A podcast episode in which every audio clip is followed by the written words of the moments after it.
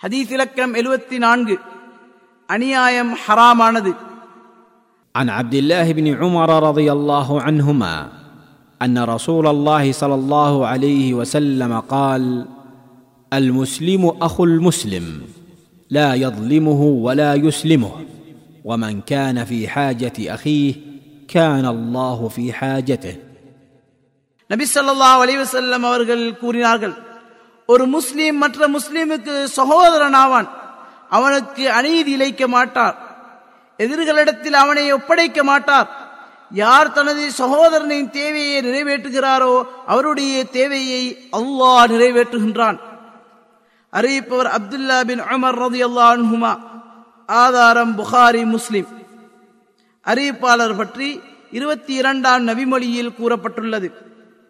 ஹதீத்திலிருந்து பெறப்பட்ட பாடங்கள். ஒன்று. ஒரு முஸ்லிம் அடுத்த முஸ்லிமுக்கு அநீதி இழைப்பதோ அநியாயம் செய்வோரிலிருந்து விட்டு செல்வதோ கூடாது என்பதை இந்நபிமொழி அறிவிக்கின்றது. மாறா அவனுக்கு உதவி செய்து அநியாயத்திலிருந்து அவனை பாதுகாக்க வேண்டும். இரண்டு மக்களின் தேவைகளை இயன்றளவு நிறைவேற்றுவதை இந்நபிமொழி தூண்டுகின்றது. மூன்று அல்லாஹ் முஸ்லிம்களின் உள்ளங்களில் மகிழ்ச்சி உருவாக்குவதை விரும்புவதுடன் அவர்களை கவலைக்குள்ளாக்குவதை வெறுக்கிறான் என்பது நபிமொழியிலிருந்து விளங்கப்படுகின்றது.